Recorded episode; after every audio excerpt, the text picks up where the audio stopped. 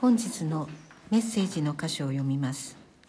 本日のメッセージの箇所はマタイの福音書第8章23節から27節。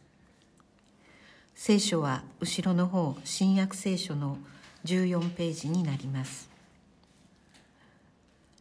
マタイの福音書第8章23節。それからイエスが船に乗られると弟子たちも従った。すると見よ湖は大荒れとなり船は大波をかぶった。ところがイエスは眠っておられた。弟子たちは近寄ってイエスを起こして「主よ助けてください。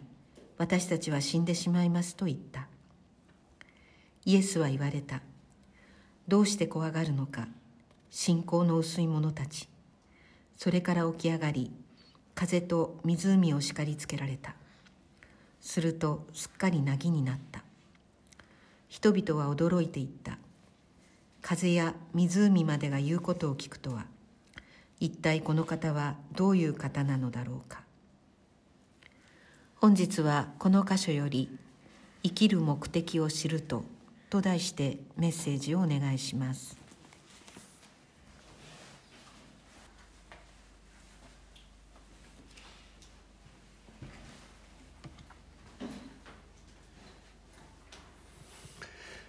新型コロナウイルスが社会の問題となって今社会が浮き足浮き足立っています。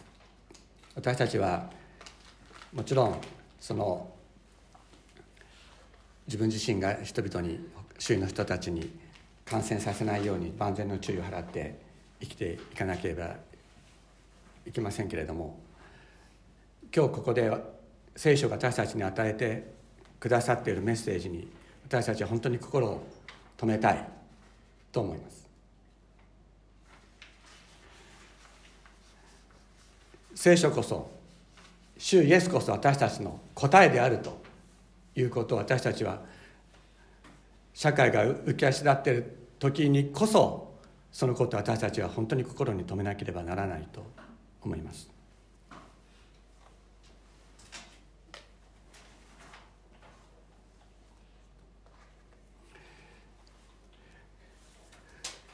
この箇所は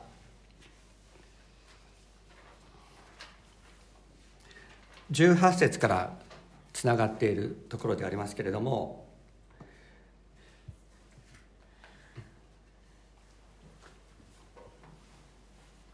ペテロの家でカペナウムというところにあったペテロの家でイエス様が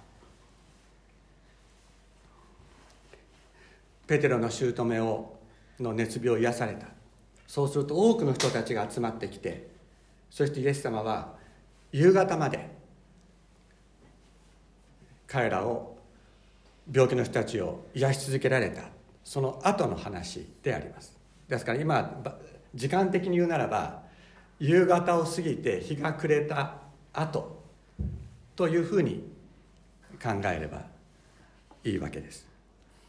でガリラヤ湖というのはどういうところかというとこれが昼間のガリラヤ湖です。で夜になるとですねこの対岸の方が、まあ、割と断崖絶壁になってるんですけれども空気がぐっと降りてきてそして海が大荒れになることがあるということなんですね。これは夕方のガリラヤ湖。でイエス様はそのカペナムというところから対岸こちらの方に渡っていこうとなさったということです。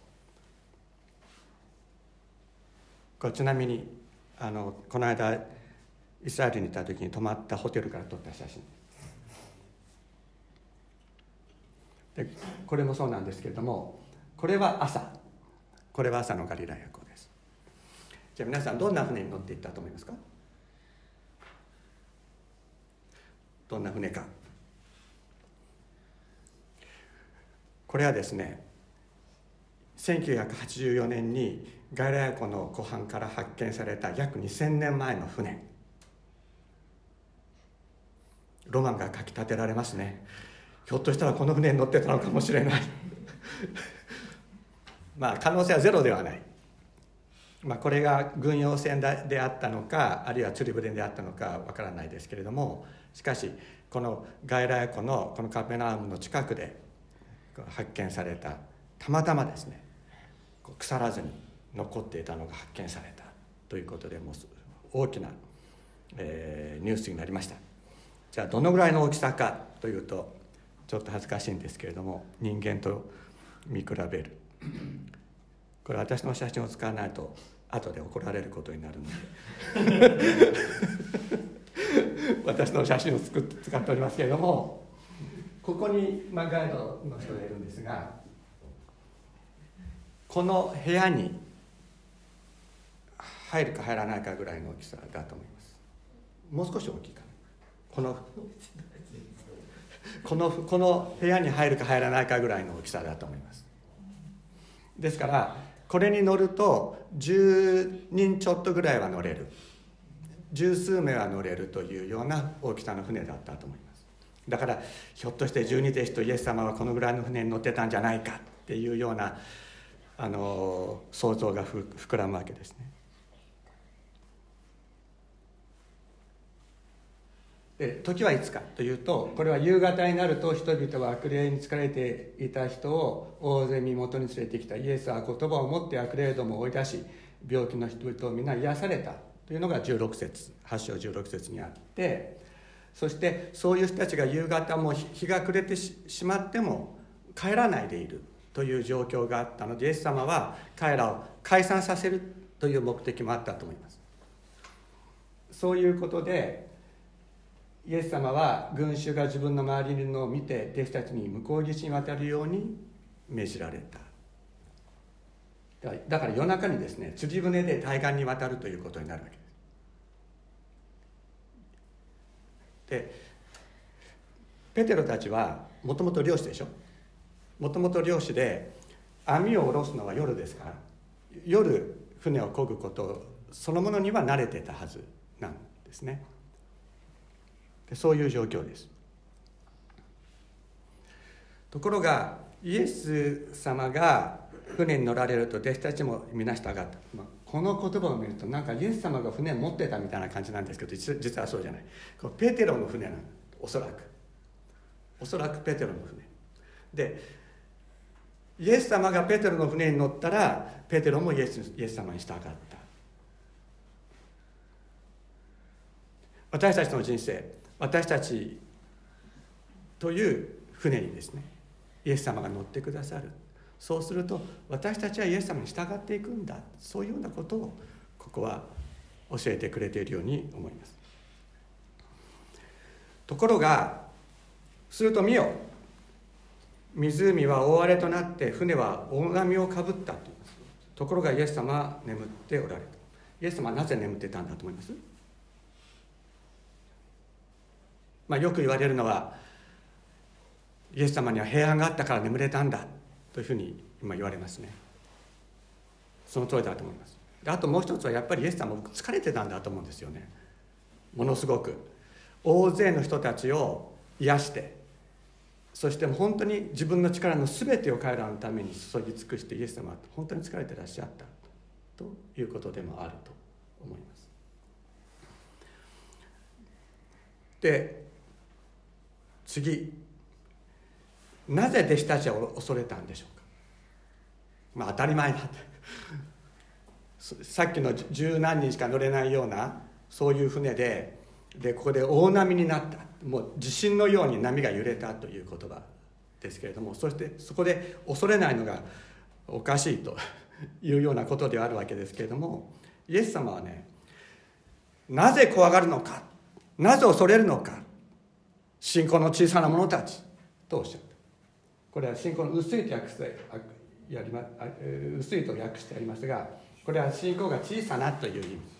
皆さんオリゴって言葉知ってますよね最近。オリゴ糖とか。オリゴ糖って。分子量の小さい糖のことをオリゴ糖って言いますけれどもその小さいなオリゴ。でピストスというのは信仰のとか。そういったような意味ですけれども。信仰の小さなものと言われた。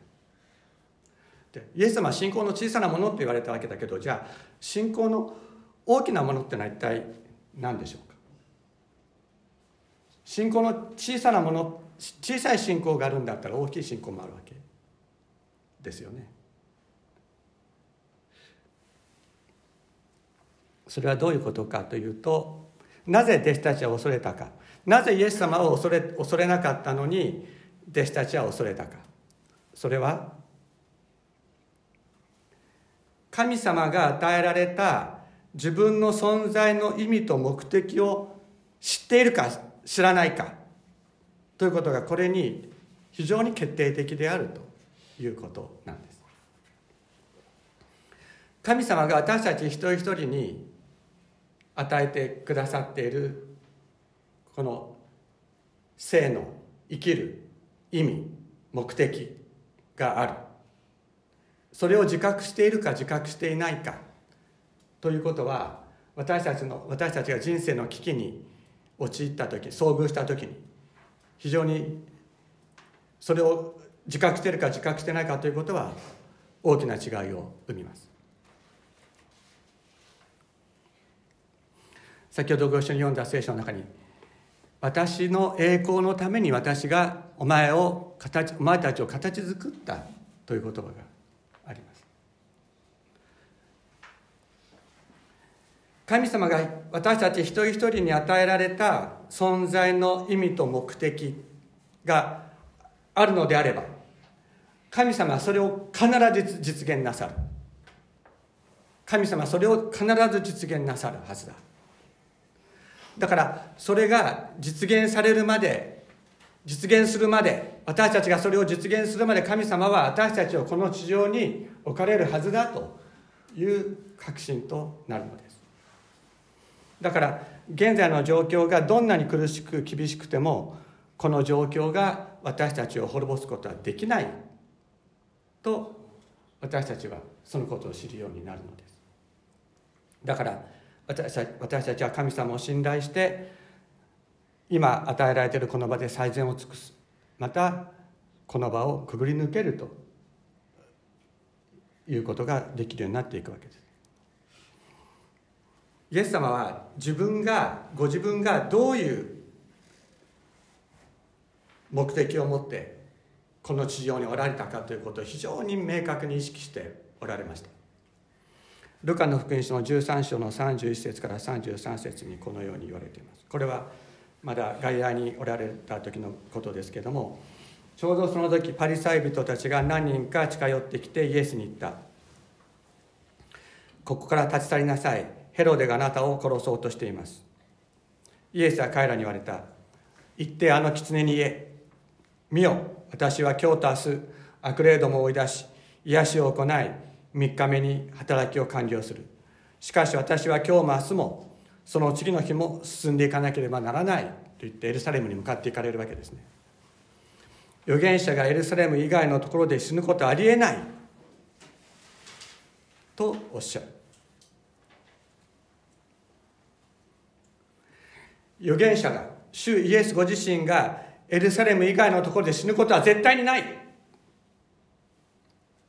必ずエルサレムで十字架にかかって悪魔の力を打ち砕く悪魔を打ち倒すという神のご計画が自分の生涯において必ず実現するということをイエス様は知っておられました。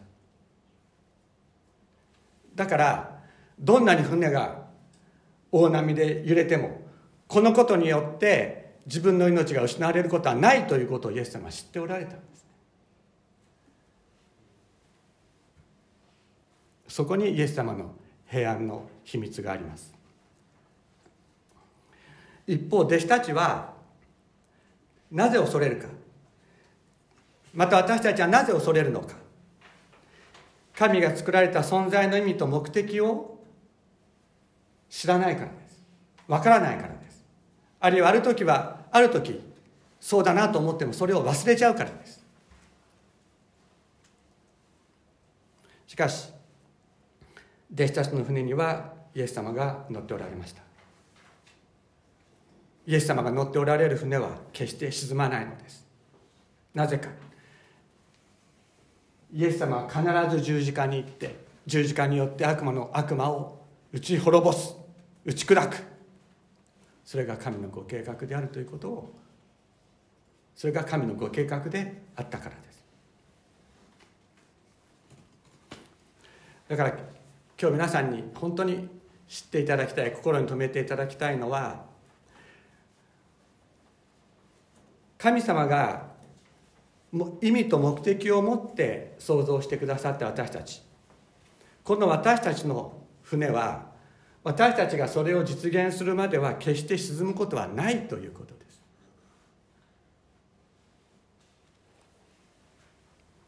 しかし私たちは自分の存在の意味や生きている目的それをが分からなくなることがあります。すぐに分からなくなりますよね。すぐに分からなくなりますね。なんかちょっと嫌なことがあったりしたりあのまずい状況になったりするとすぐ分からなくなっちゃう。あるいは自分の思いをもっと神様そっちじゃなくてもっとこっちで私は行きたいみたいな気持ちになることもまあそれはしょっちゅうあるわけです。でそんな時に人生の危機がやってくる。そうすると私たちは本当に恐れに包まれてしまうわけです。しかしそんな私たちの船にイエス様が乗り込んでくださる。イエス様が私たちの船私たちの人生の船と船に乗り込んでくださる時にイエス様の存在の意味と目的が私たちの存在の意味目的となっていく。そこに主イエスに従う人生が私たちに与えられていくのです。これはね、パウロの生涯を読みると非常によくわかります。パウロの生涯。でパウロはもともとイエス・キリストの福音の敵対者でありました。迫害者でありました。ところがダマスコにダマスカスに住んでいるクリスチャンたちを迫害するために捕獲するためにダマスカスに行こうとしていた時その場外でその途上復活のイエス様に出会います。でその出会いによって彼はキリストすぐにキリスト伝道者となるわけですけれどもその後小アジア今のトルコギリシャに伝道を行います。ところが彼はユダヤ人たちから命を狙われるようになってその命からがら逃げながら伝道するようなそういうような伝道生活を彼は強いられる最後の方はそうでした。で死ぬ格好でエルサレムに戻って復活のキリストを明かしします。そうするとエルサレムが混乱してそこでまた殺されかかるわけですね。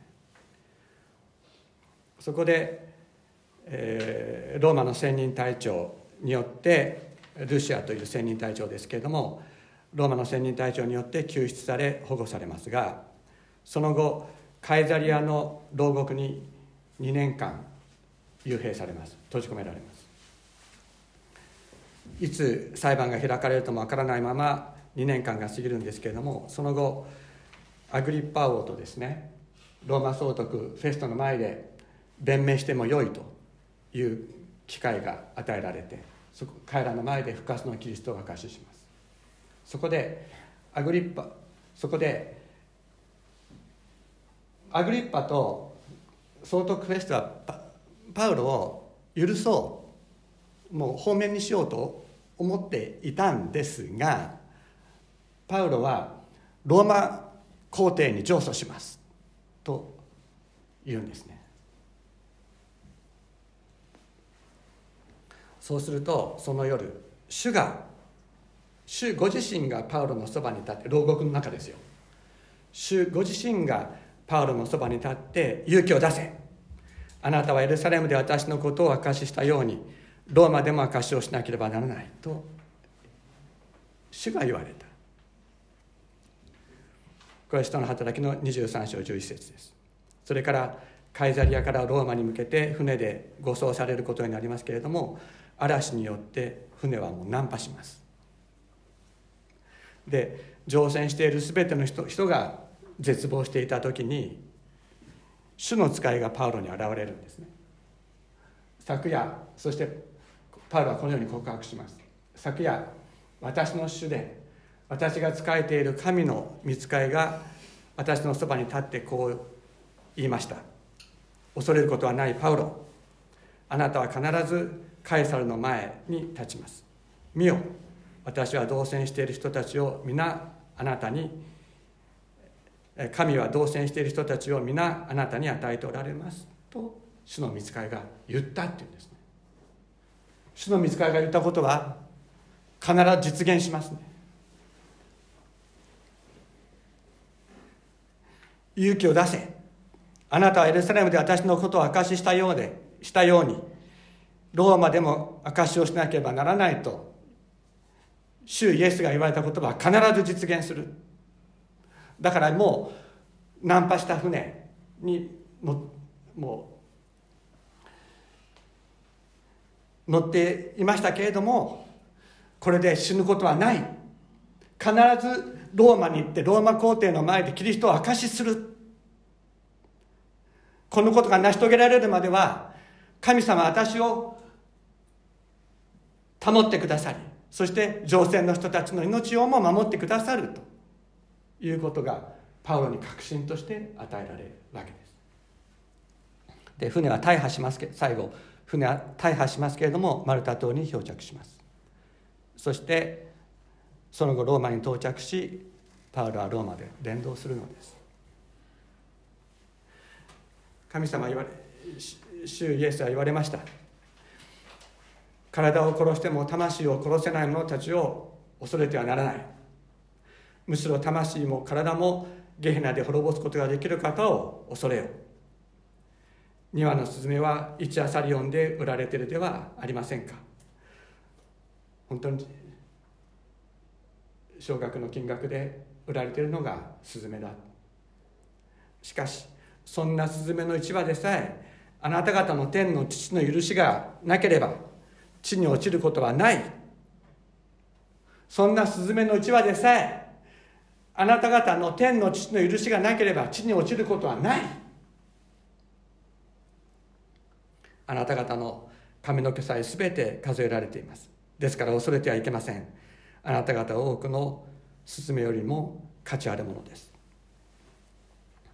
ですから人々の前で私を認めるなら私も天におられる私の父の前でその人を認めます。しかし人々の前で私を知らないというものは私も天におられる私の父の前でその人を知らないと言います。これ前とどういうふうに関わっているのかっていうとですねどういうことか。イエス・キリストの存在の目的が私たちの存在の目的となっているかなっていないかということなんですね。神の栄光を表す。神の国をこの地に作っていく。天国っていうのは死んでから行くとこではないです。この地にイエス・キリストが始められたものなのですね。その神の国のこの働きの中に共に入りそしてイエス・キリストの存在の目的が私たちの存在の目的となる。その時に私たちは恐れることはない。その目的が私たち一人一人に与えられた目的。それは一人一人の職業は違うでしょう。ある人は料理をします。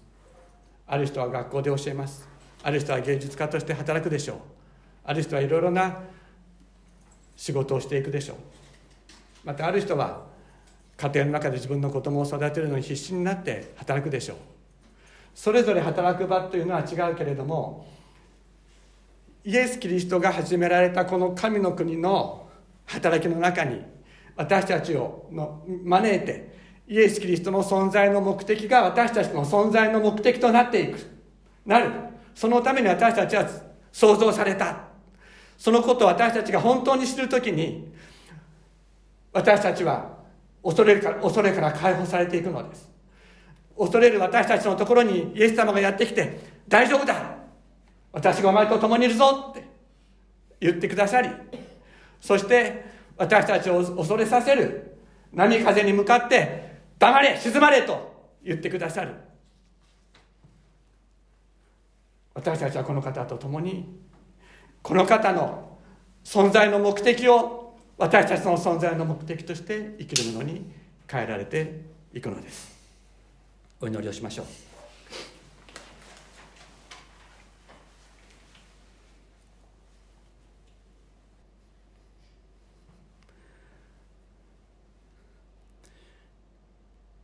私たちの天のお父様さまざまなことで惑い恐れる私たちを憐れんでください。あなたが私たちを作ってくださった想像してくださくださったその目的をすぐに分からなくなってしまう。私たちを憐れんでください。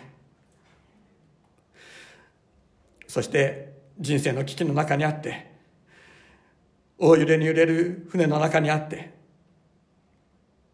叫び声を上げる私たちの声に耳を傾けあなたは立ち上がってくださいます。あなたは私たちを叱りつけてくださいます。なぜ恐れるのかと。しかしあなたが立ち上がってくださるときに私たちは私あなたが私たちを作ってくださったその目的を本当に知ることができます。主よ今も世界中が浮き足立っております。恐怖に駆られて優しい心人を思いやる心を失う人たちも出てくるかもしれません。そういう中で主様どうぞ私たち一人一人にあなたが与えてくださったこの存在の目的を私たちが本当に自覚しそれを告白しながら歩んでいくことができるよう助けてください。また私たちがそれを忘れるときに見失うときにあなたがしっかりつけてくださいますようにお願いいたします。感謝してとうとうイエス様の皆によってお祈りします。アーメン